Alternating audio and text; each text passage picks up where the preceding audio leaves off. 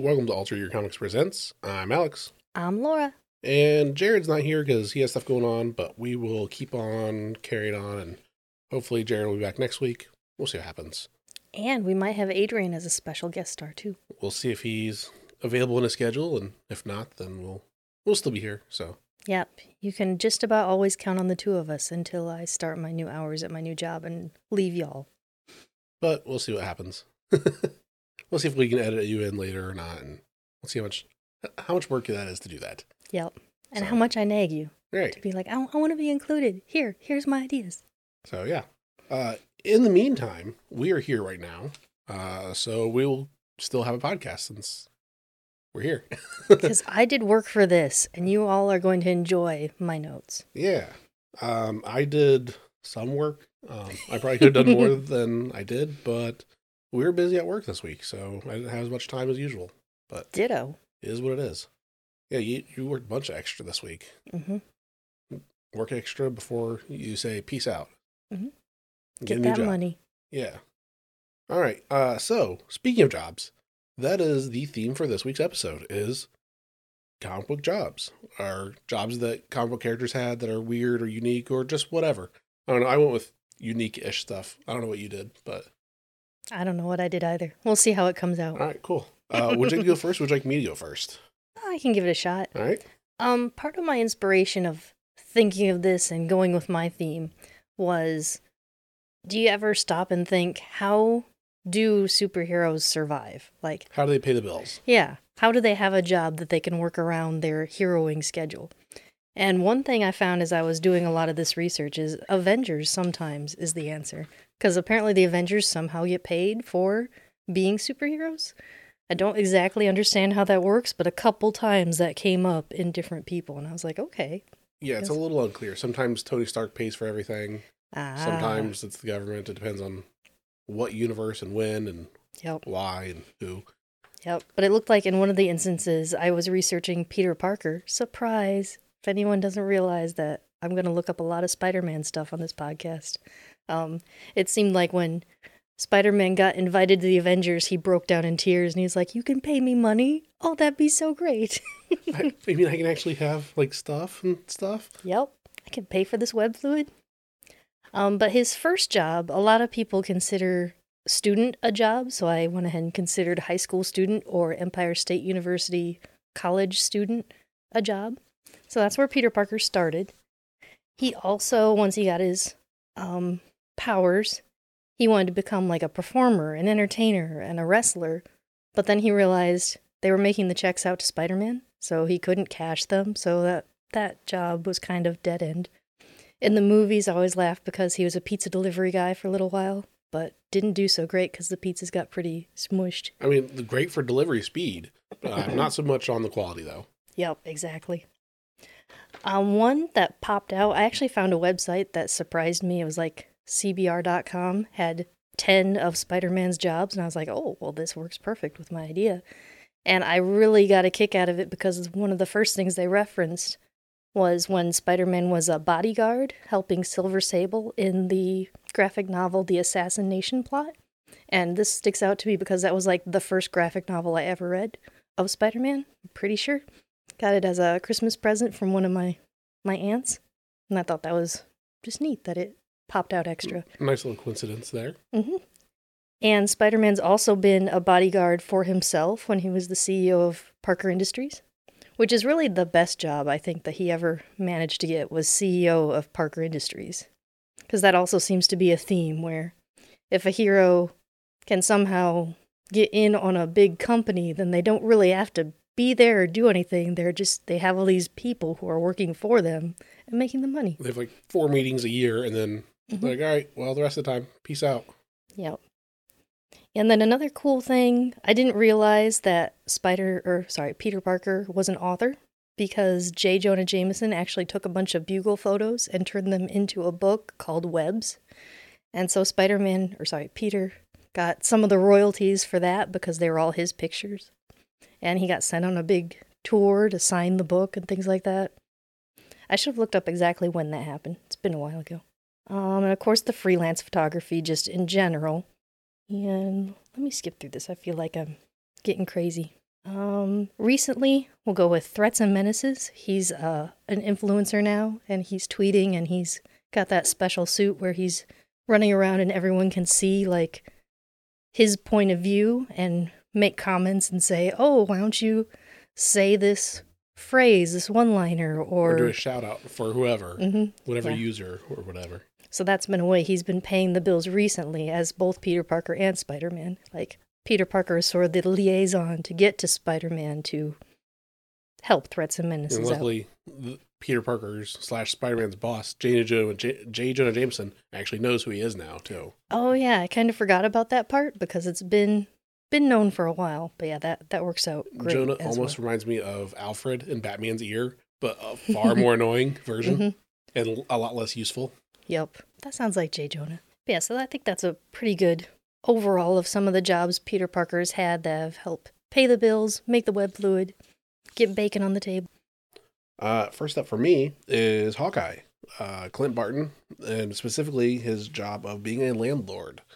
Uh, that was in the Matt Fraction, David Aja, I think, or Aja, I don't know how to pronounce his last name, the artist, um, of Hawkeye, where Clint Barton decides, you know what, instead of just being a superhero, I'm also going to do some good for the, quote, common folk, and I'm going to own a, like a boarding house sort of thing. And he has, he's the landlord of that and takes care of them while heroing. It's very little of him being Hawkeye the superhero. More so of him being Clint Barton, the train wreck of a personal life hero that he is, where he's balancing being a hero and being a person. He doesn't do a very good job at it, but he's there. Um, the other female Hawkeye, Kate Bishop, shows up and is around a lot. And then Clint also gets the dog, Lucky. He saves the dog, Lucky, from a bunch of mobsters. I forget what kind they are, but just generic mobsters is what I want to go with for this instance. And yeah, it was a really cool series. I want to say it was only like twenty-four issues or something like that. It's like two volumes, or you can get one big collected omnibus. It is also, I know I mentioned this in the past, but I'll mention it again. It is the inspiration for the upcoming Hawkeye T V series on Disney Plus. So if you want to get into Hawkeye and figure out what that series is going to be like, you should check out the book because it's also really, really good. Definitely my favorite Hawkeye story is the Matt Fraction Hawkeye series. Do we own that one upstairs? I believe we do own the collected hardcover omnibus of that. That okay. has everything. Because you keep mentioning it. I should really read it so I can pop into it. It's pretty but... good. I enjoyed it, so. Obviously. Yeah. All right. uh, what is next for you? Um, another person from the Spider-Man universe I thought was worth talking about is Norman Osborn. Like I was kind of saying, uh, another example of someone who has a big company, they own it, they've got all these people underneath them who are making them money, so he can do things like go crazy, die a few times, hide out in Europe, like all his crazy plans. He actually started out, let's see, he founded Oscorp with Mendel Strom, who was his professor in school, and then in order to gain full control of the corporation, he accused Strom of embezzlement so that he could get all his shares and send him to jail. And when he was investigating what Mendel Strom had been working on in Oscorp, he found the Goblin formula and got exposed and went crazy, all that fun stuff. Um, at some point, he was the leader of the Thunderbolts. I'm not sure if that was really a paying gig or not, but I, it seems like it from what I've heard here and there. I believe it was at the time that was a government hit squad or hero yeah. villain, reformed villain squad. Mm-hmm. And also Hammer was another like reformed, well, I'm not sure if it was reformed villains, but it was kind of similar to S H I E L D. And he was the Iron Patriot of them and a group called the Dark Avengers. I believe that was during the Dark Reign storyline mm-hmm. where, yes, he changed S H I E L D to Hammer. Like, oh, what does Hammer stand for? Doesn't matter. We'll figure it out later. I just wanted to be different and change the name. Yep. And everyone's like, Uh, okay. Like, yep, I definitely Googled that, and I was like, "No defined acronym." Yep. That's my notes. I remember Hammer. that. I remember that series. And I believe that was in the Dark Avengers storyline that, mm-hmm. that happened. Yep, those are all true. I also came across apparently at some point he was the owner of the Daily Bugle. I meant to Google more on that, but I did not get back to it. And currently, Norman is a private consultant for the Ravencroft Institute, so he's getting paid to kind of. I think that he's doing some backhanded stuff to help Wilson Fisk out there, too, like, and provide more fodder to the new Thunderbolts groups. He's like, oh, anyone at Ravencroft that I feel like throwing into this group, yeah. I've got Fisk's um, His number. blessing. Or, yeah. yeah. Yeah, it definitely seems like he's, I think they said his official name is consultant, but it feels like he's the warden of it yeah. also. But hey, I mean, he's got to make money somehow, I guess. Yep. And he's got to have a place to stash his kids. So. And his Green Goblin stuff. Yeah, they. Yeah, I think they did mention that. I forget, too, if that was when they were digging up stuff for Carnage and the Darkhold and all that. I forget if that was in Ravencroft. I know that was right before the whole uh, big battle scene with um, Kindred is when he had, he like he was all reformed, is when Sin Eater was making everybody good. They made him good. Oh, yeah. And he had to he had to embrace the goblin in order to survive again, and it was really weird. But yeah, I didn't understand the Sin Eater story. I'm kind of glad that they're through that. Yeah, it was it was a little bit of a train wreck. Hopefully it will make sense and read better in trade, but I don't know. I'm not holding my breath on it, that's for sure. Yeah, I don't know if I'll go back and reread that one. I've got so much other stuff to read. Yeah. But. Anyway, is that it for, is that what you have for Normie? Norman. Yep. Yeah. Uh, next up for mine is a twofer. Uh, what do She-Hulk and Daredevil have in common? They're both lawyers. Exactly. They were on my list, too, to think about. Okay, cool. Well, good thing they were think abouts, but not actually on it, because they're on my list. Yep, that's why I told you earlier what I was thinking, so that we wouldn't double up too much. Uh, so yeah, I, I don't, I don't know. I didn't really do them separate because I feel like it's still a lot of overlap between the two. Uh-huh. Um, Daredevil is usually, or Matt, uh, oh geez, I'm drawing a blank. Murdoch. Thank you. Geez. That's why I'm day. here. Yeah. Uh, Matt Murdock is usually a defense attorney where he, you know, helps, uh, random citizens that are getting prosecuted and everything. There was a run, I want to say a couple years ago, where he became actually a prosecutor. I don't know, it just seems wrong with his character, but he's gone through bright spots, dark spots, good moments, bad moments. He's gone through it all. But he's been a lawyer. Uh, She-Hulk, I think she's more of a civil lawyer where it's like people suing each other. I don't, I'll be honest, I don't really know a whole lot about her. Uh, but she's on the list of lawyers for Marvel that are famous. Yeah, I didn't realize till a couple years ago when Miz Marvel first came out, She-Hulk had a little series that came out then, too. And that's when I found out that She-Hulk was a lawyer. Um, Jennifer... Oh, oh, I want to say Walters? That sounds right. Yeah, we'll go with that for now. But yeah, I, I was mad at myself for not getting in on the ground floor of Miz Marvel. So I was like, oh, She-Hulk's coming out next week. That's close enough. I'll just get in on this. And I didn't stick with it, though. It was not as amazing as Miz Marvel, but... Still learned that Jen Walters was a uh, a lawyer. Yep. Uh, one thing that was really cool with her as being a lawyer is because she's she is in, typically in more control of the Hulk than Bruce Banner is. Yeah. She would actually go in all female, hulked up, all green and everything as like mm-hmm. almost an intimidation tactic against other lawyers and everything. Yeah, I remember that too. Which was just weird. I don't know. Like they, it felt like Marvel tried a little too hard making green sexy. Like, that's a little bit still weird, guys, but like, I mean, whatevs. So. She was like Ally McBeal with her miniskirts. Sure, that's a reference that some listeners may get that I don't know, but. Listeners, if you do get it, let us know, because I'm curious too who this person is. Yeah. All right, so who is the last one on your list? I do want to slide one more comment in about Daredevil. Okay. I liked in the Spider-Man animated series when he ended up representing, shoot, was it? I think it was Peter Parker he represented in one of the, the trials. And he said, because they say justice is blind, I like to think it gives me an advantage. Yeah, that, is, that was a cute. That is a good thing that they've done with him of like, yep, justice is blind, he's blind, it works out. Yep. So the last person that I thought was interesting to talk about is actually Carol Danvers, um, a k a. Miz Marvel or Captain Marvel. She actually, her first job, as listed according to the internet, was a clerk at Fellini's Basement, which is apparently a local place in Boston back in the day. Like, it doesn't exist anymore, according to the internet. So, just like your regular store clerk ringing up, I think it was a clothing store, not one hundred percent sure. But then apparently as soon as she turned eighteen, she was like, I'm going to join the Air Force because they're willing to pay for my college. And my dad said he'd pay for one kid, and he went and had three. And she didn't make the cut for the college-bound child. So she found her own way. And after she'd been in the Air Force for a while, she was a spy. She worked for Agent Michael Ross.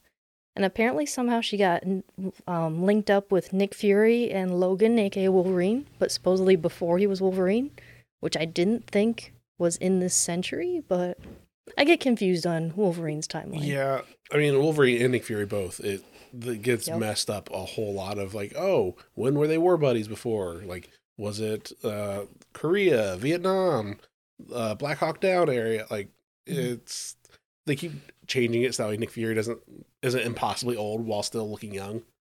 Mm-hmm.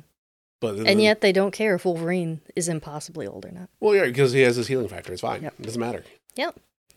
But they also said that all three of them worked for either, that this went back and forth to the C I A, the D I A, or the United States Air Force Special Operations. She was also the security chief for NASA, which I thought sounded really cool, because I guess she wanted to be an astronaut too, but didn't quite get to be exactly an astronaut, but security chief, close enough. And where's the other thing? Oh yeah, I guess at some point she also took on the persona of Binary, and that was she and the X-Men were kidnapped and experimented on by the Brood.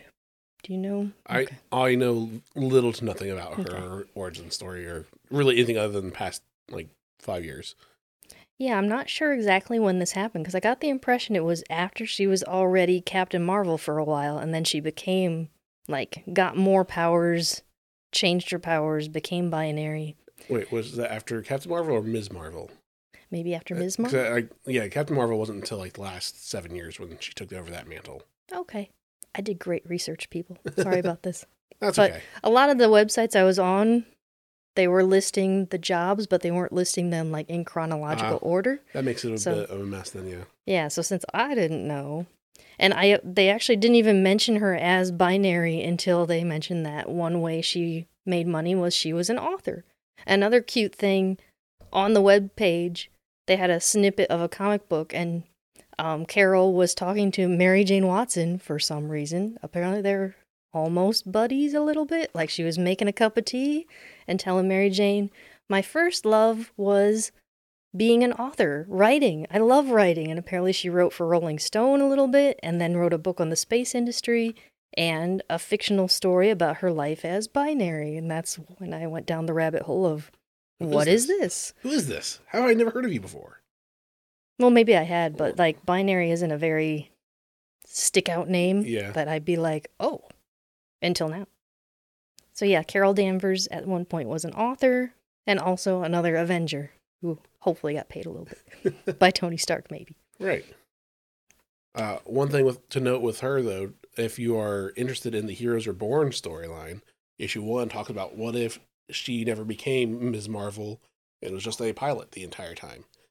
And she's basically just an angst, angsty, angry pilot is what it seems. But we'll see how that goes. I think that's a weekly series, but we'll talk about that later maybe. Yep, I thought I mentioned a little bit. All right, so anything else on Carol, or do you mean go on to my final one?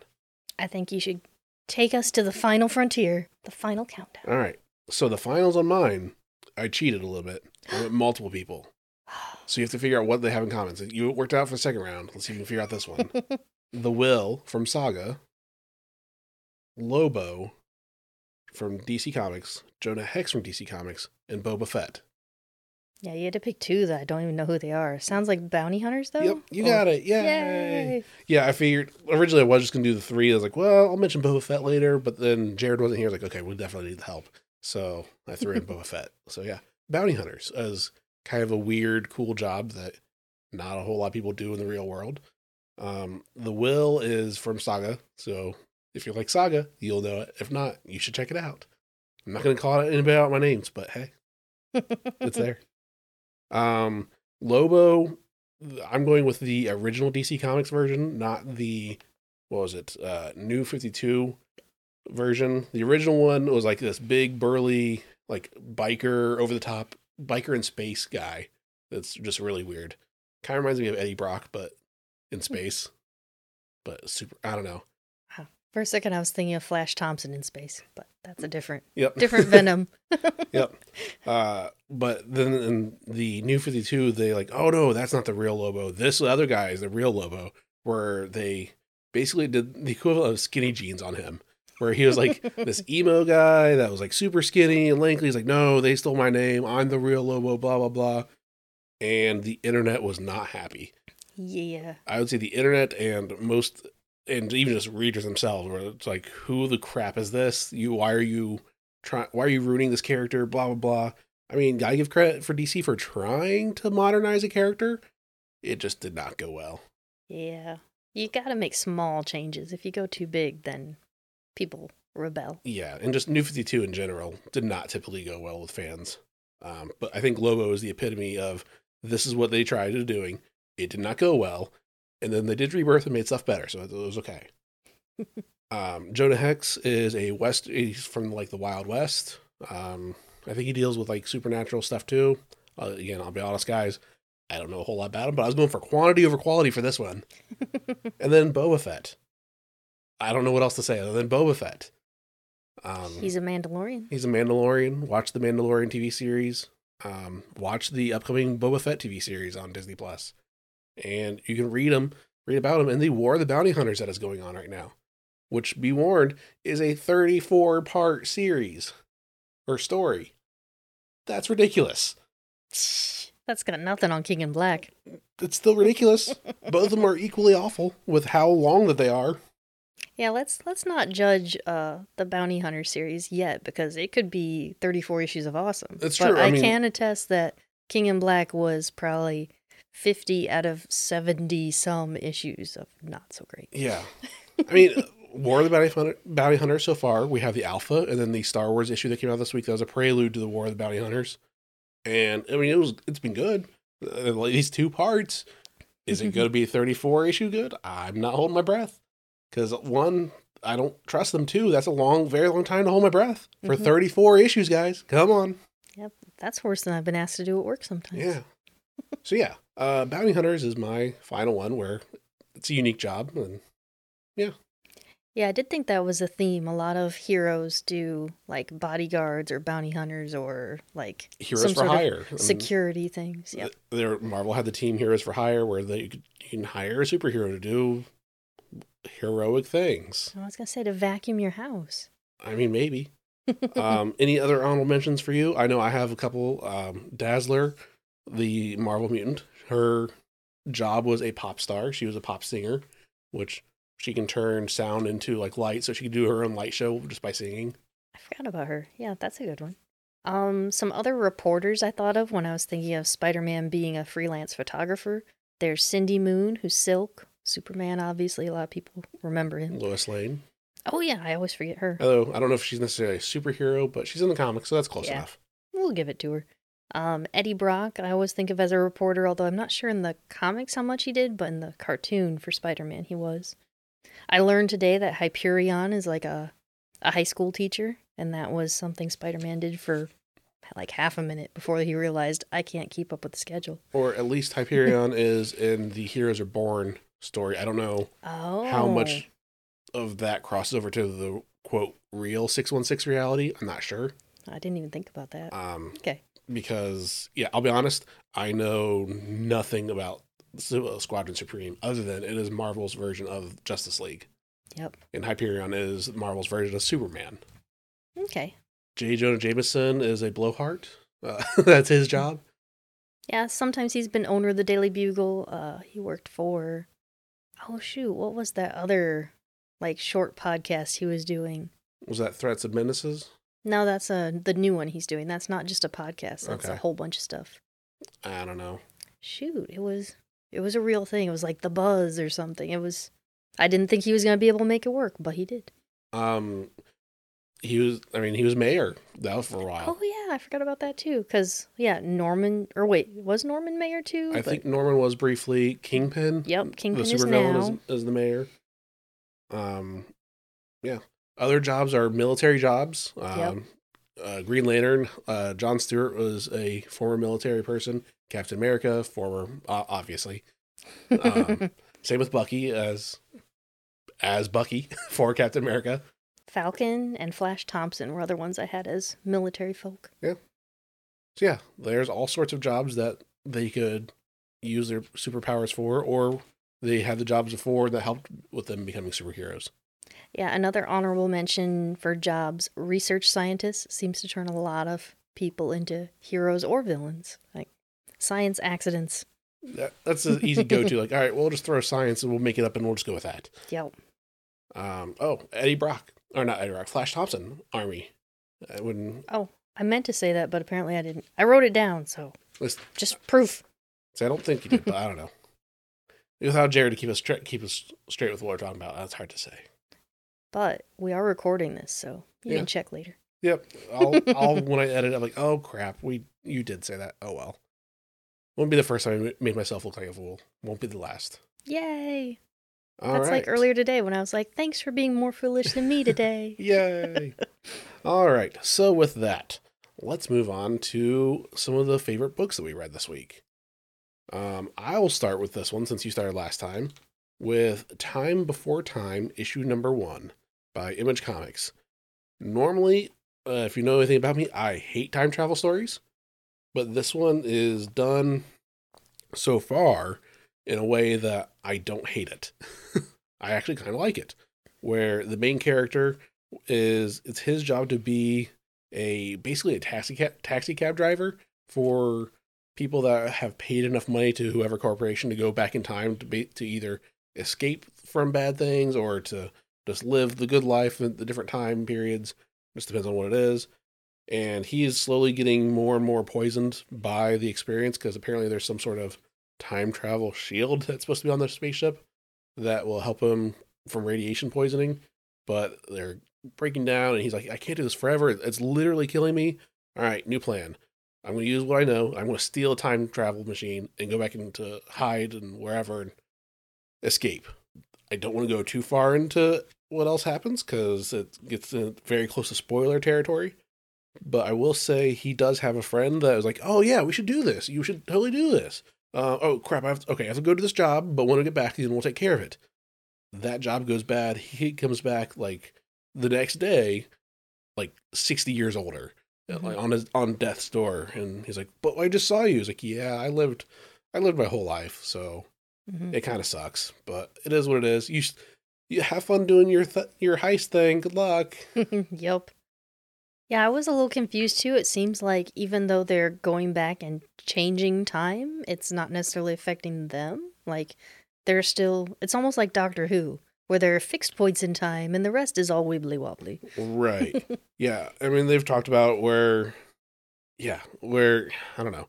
I think they said that they have a part of the shielding is to not alter their current timeline as well. Oh, okay. I think that's the way I understood it too. So it doesn't cause the ripple effect. Yeah. Because I know they mentioned like, oh, you know, you gotta be careful who you kill or if you kill anybody down, the, you know, that timeline because I can screw up anything. Eh, don't worry. There's precautions and control that we're good. Yep. So yeah, that is Time Before Time, issue number one. Uh, it's really interesting. I would say check it out. What stood out to you?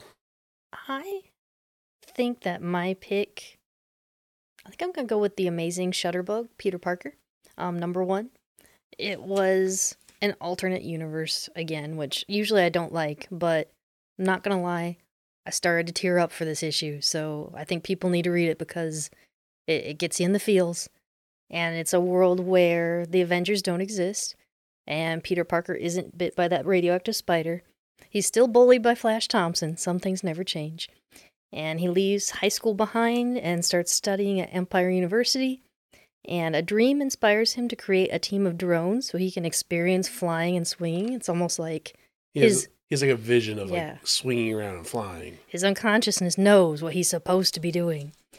And he ends up using these drones to kind of follow Hyperion around, and he, because of the tragedy that happens and he needs to make some money, this is how he gets into the Daily Bugle. He's like, oh, I can get you shots of Hyperion doing all this stuff and tell you what's been going on. And this actually, there are a few scenes in Peter Parker that cross right over into the Heroes Reborn, so that's cool too. If you get into Reborn number two, yeah, you'll like, see like Reborn two. Yeah, they have like one or two panels, and this actually explains everything. And then towards the end of the issue two of Heroes Reborn, you see the culmination of what happens to Peter also. Yeah, I didn't actually finish Heroes Reborn today, so I'm gonna finish that after the podcast. Slight spoiler then for you. Oh, that's okay. Like I, I knew something was gonna happen. Although I admit, I was confused because this is another. Um, the back of these issues tell you what order to read things in, and at first I was like, oh, I read it out of order. Although I don't think I necessarily did because I read Peter Parker first and then Heroes Reborn. The list said to do Reborn first and then Peter and like three other issues, but I didn't yeah. buy those. yeah, I did Heroes Reborn issue two, then Peter Parker.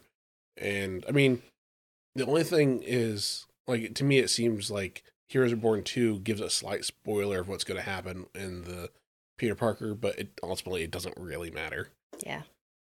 Yeah, there, it's almost every once in a while, these crossovers, it almost feels like you should stop reading one, finish the other one, then come back to the first one. Right. Which they, is unfortunate. Yeah, they but... take place at the exact same time. Mm-hmm. So if you don't want spoilers, but it is what it is. I mm-hmm. mean, I don't know. You get over it pretty fast, in my opinion.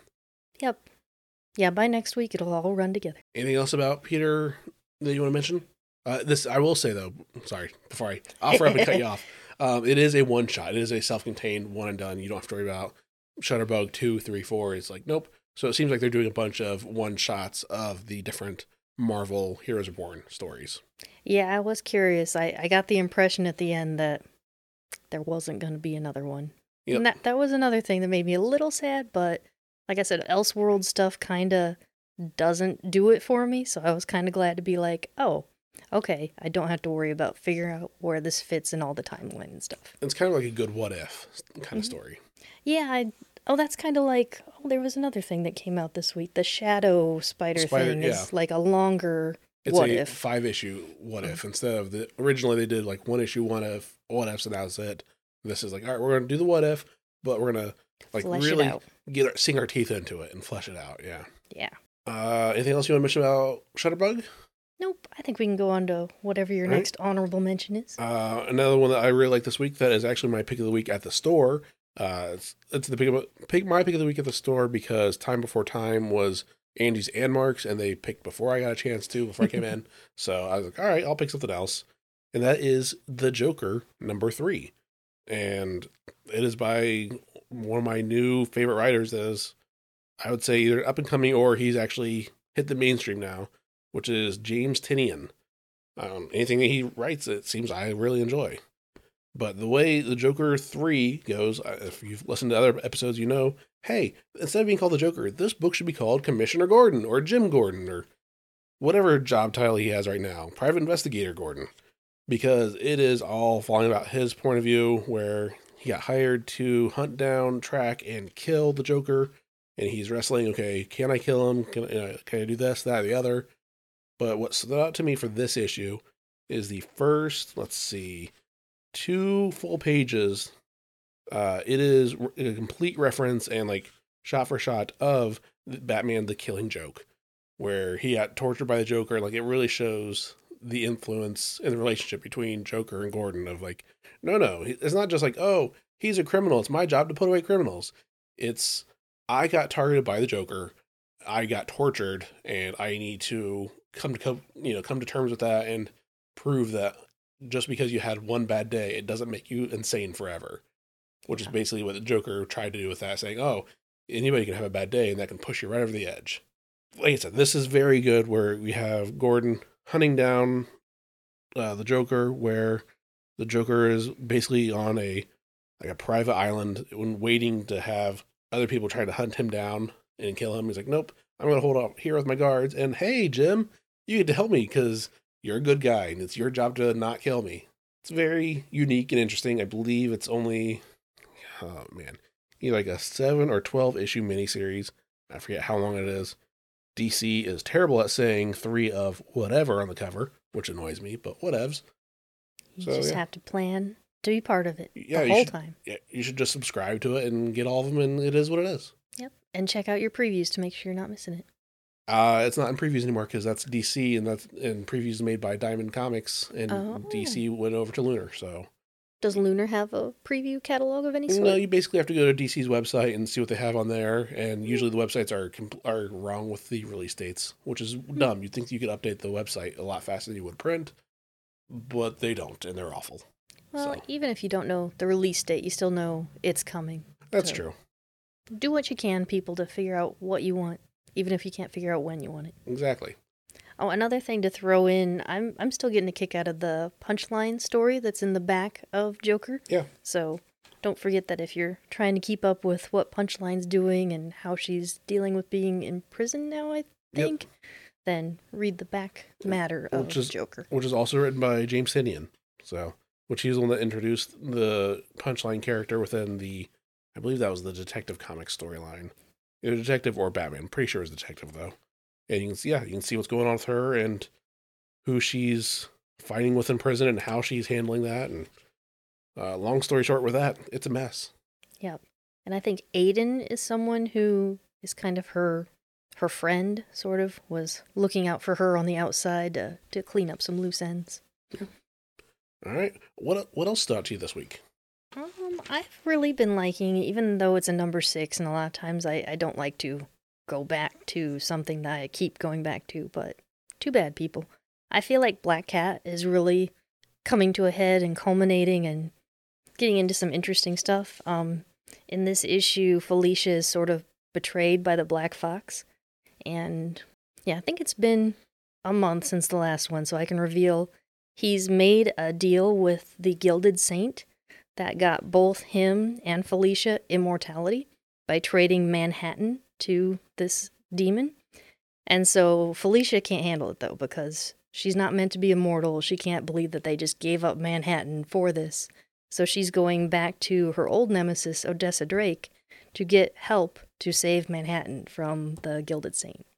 And this whole series, all these six issues, and the last series of Black Cat, they've just been, like, fun, thievery, like, good Black Cat stuff. Like, you need to all, all be reading the Black Cat. So get on it.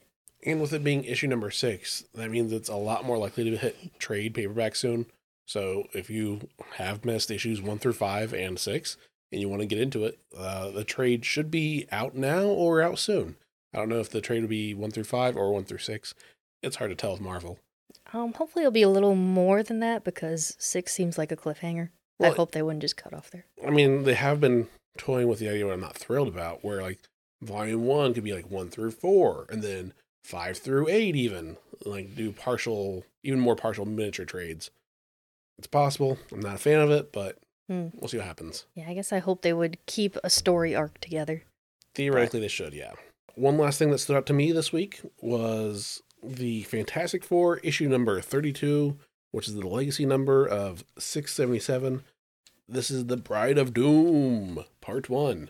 Where uh, they've been advertising Victor Von Doom and the villain hero, depends on your point of view, uh, Victorious, is they're going to get married. So this issue has the engagement and has a lot of it actually follows Human Torch, Johnny Storm, like the girlfriends of Christmas past almost.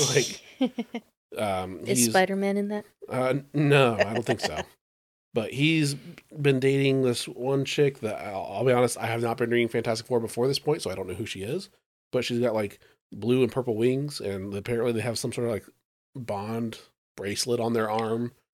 Oh, that, I read something about her, but I can't remember what it was now. But yeah, that yeah. that's a thing. Can confirm. So they're dating, and then all of a sudden his ex, that's a Skrull, shows up, and as her, like, well, and they're like, well, how come I'm not, you know, feeling your emotions like I normally do? And it turns out it's because she's a Skrull. And mm-hmm. before she threw off the real girlfriend by posing as someone else to say, hey, oh, the wedding got pushed to tomorrow. It's not today. Don't worry about it. She still shows up. And like, I thought that was weird that you called me saying it's tomorrow.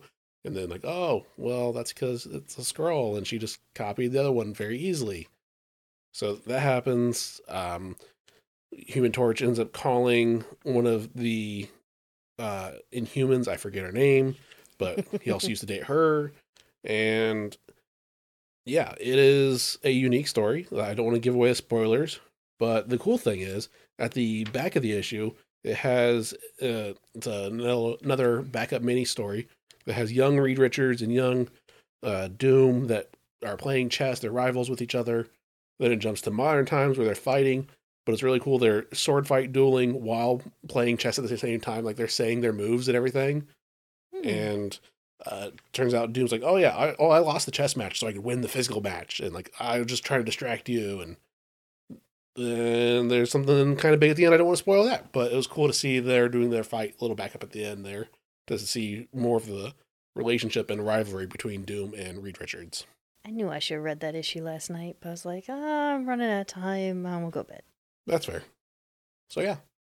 Yeah, I also got a kick out of it. Some of the advertisements I've seen for the Wedding of Doom, they say you're hereby demanded to attend, but it also says that people who aren't welcome will be like prosecuted. And it's like, so everyone's demanded to attend, but at the time, we might just like uh, imprison you. well, well, I'm going to take it as like you are cordially demanded to be here, but if anybody else tries to sneak in, like try to be a party, a wedding crasher, they're dead. Maybe that's what they're going for. I don't know. Oh, it looked like everyone was cordially invited, except who they decide not. Yeah, it, it's a mess. Uh, I mean, another ad that they have in the middle of the book, too, is for the Hellfire Gala, which is coming up with the X-Men stuff. Hmm. So they're doing, that's their whole thing right now. It's like, all right, invitations for everything. Yay, it's prom season. I guess. I mean, so side tangent, that has nothing to do with Fantastic Four, but Hellfire Gala. Marvel actually sent us the printout that you see the book here that has like the information of like, oh, it's like on nice cardstock paper and like with bevel, like ink and stuff on it. And on the back of it has like, oh, and here's the checklist for it. Well, that's kind of cute. Yeah. So that, I mean, that's a fun thing that they're doing. Like, it's cool to see that. I would have been like, almost would have been cooler if they would send us a whole stack, to, you know, to pass yeah. out to people. But at the same point, it's that much cooler that they're like, nope, just one. Here you go. Like mm-hmm. that seems a little bit more personal that way. Yeah. Yeah, it's a shame with COVID. I part of me would be like, we should have our own Hellfire Gala, but we can only have ten people right now. So. Yeah.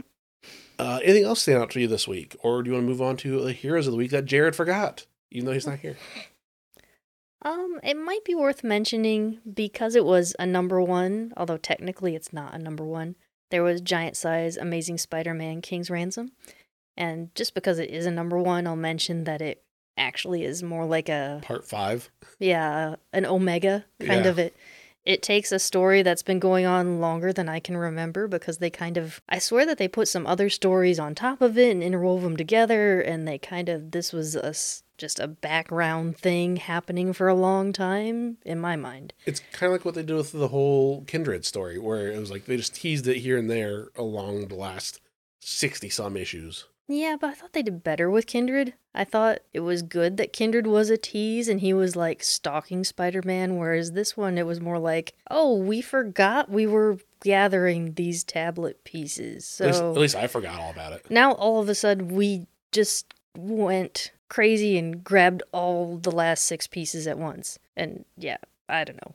It seemed like, very, very sped up and specific, like the last mm-hmm. three issues, just to make it have that headline on it. Yeah, I almost, I would have expected it to be, oh, we're rushing to get to a, a an even number or something, like an important number issue, which maybe that's why they're doing it for some other future storyline of something else. But yeah, so even though I was mad about how this came about, it's still a good finish up issue, and it gets a lot of things together, it ties up some loose ends, it tells you what's been going on, it would... It would refresh you so that you're ready for what Spider-Man's going to do next, which hopefully is interesting. It is a satisfying conclusion and a be- almost a beginning. Like, you could definitely mm-hmm. read this one by itself and be good to go, really. Yeah, you didn't. It, it catches up with what you would have missed from this last however many years they've been dragging this out. Like the last three years, I want to say, is when mm-hmm. they took over. And I also got a kick out of, um, all of a sudden it's a Spider-Man team up as well with the, the Defenders. And so he works with Wolverine, Luke, Cage, Jess, Jones, Iron Fist, and Hawkeye to help Boomerang find the Lifeline tablet pieces. Yeah, I liked when Defenders. Wolverine was like, yeah, you're always annoying. And like, we we send you emails to invite you to stuff, but you never check your email. Yeah. And Spider-Man's like, oh, well, yeah, my life's kind of a mess. Like, we know. Do better. Like, it's not like you're not invited. You invite, we invite you all the time. You just never respond. Yeah, I can totally see Spider-Man being one of those people who can't keep up with his email. Or he sees it and then something happens, he forgets that he didn't reply or anything. Mm-hmm. That's totally me too. Hashtag. That's, that's what I'm here for, is to remind you. You need to start reading my email. uh, someday, not today. Uh, one last thing I want to mention that I have not read, but I like, like the first volume that came out this week was Year Zero Volume two for, by A W A Comics. Uh, the first one followed like four or five characters that were like around the world and the zombie virus outbroke of the world. And this is part two of that. Like I said, haven't read it yet. It's on my to-do list, but it came out. And I really like the first one. You should check out the first one and the second one now. I'll think about it. Yeah. You're not really into zombies, though, so. Yeah. I may do not, struggle with the yeah, zombies. May not be your thing, but that's okay. Any other last little quick honorable mentions? Um, Heroes Reborn two came out this week. I believe it's a weekly series. I believe we are also sold out of issues one and two, so we'll. Oops. If you want to get it, we can try to get it back in. It's hard to tell. What we never know what to order for books that are not main universe, especially when it's a weekly series. I hate those because we have to order basically the first four or five issues before issue one even comes out.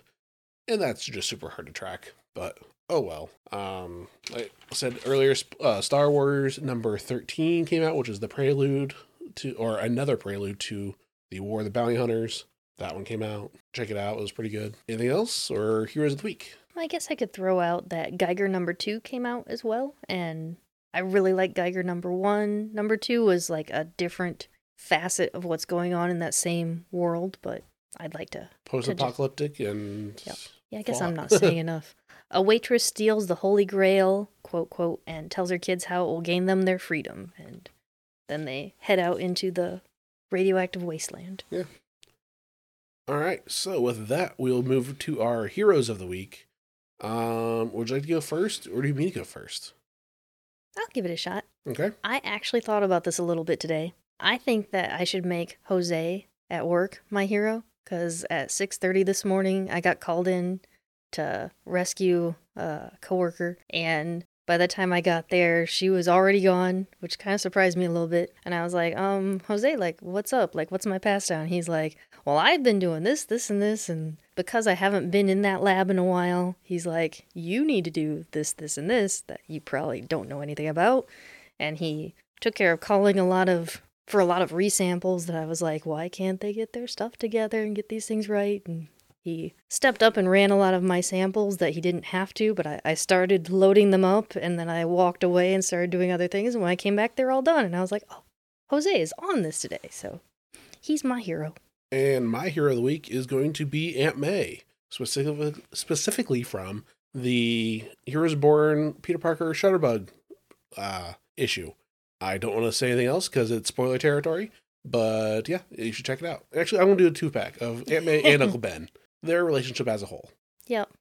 Yeah, I think at one point Peter said, you guys are just so gosh darn cute, it almost makes me sick. Something like yeah. that.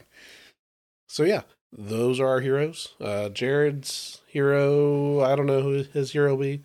Could be you if he ends up taking us up on that we'll roommate offer. We'll see what happens. uh, so yeah, that is our episode for this week. Jared, we miss you. Hopefully you'll be back soon and go from there. So yeah. And maybe Adrian will be here next week. We'll see what happens with his schedule and everything. And yeah. Otherwise, thanks for listening, folks. We will see you all next time.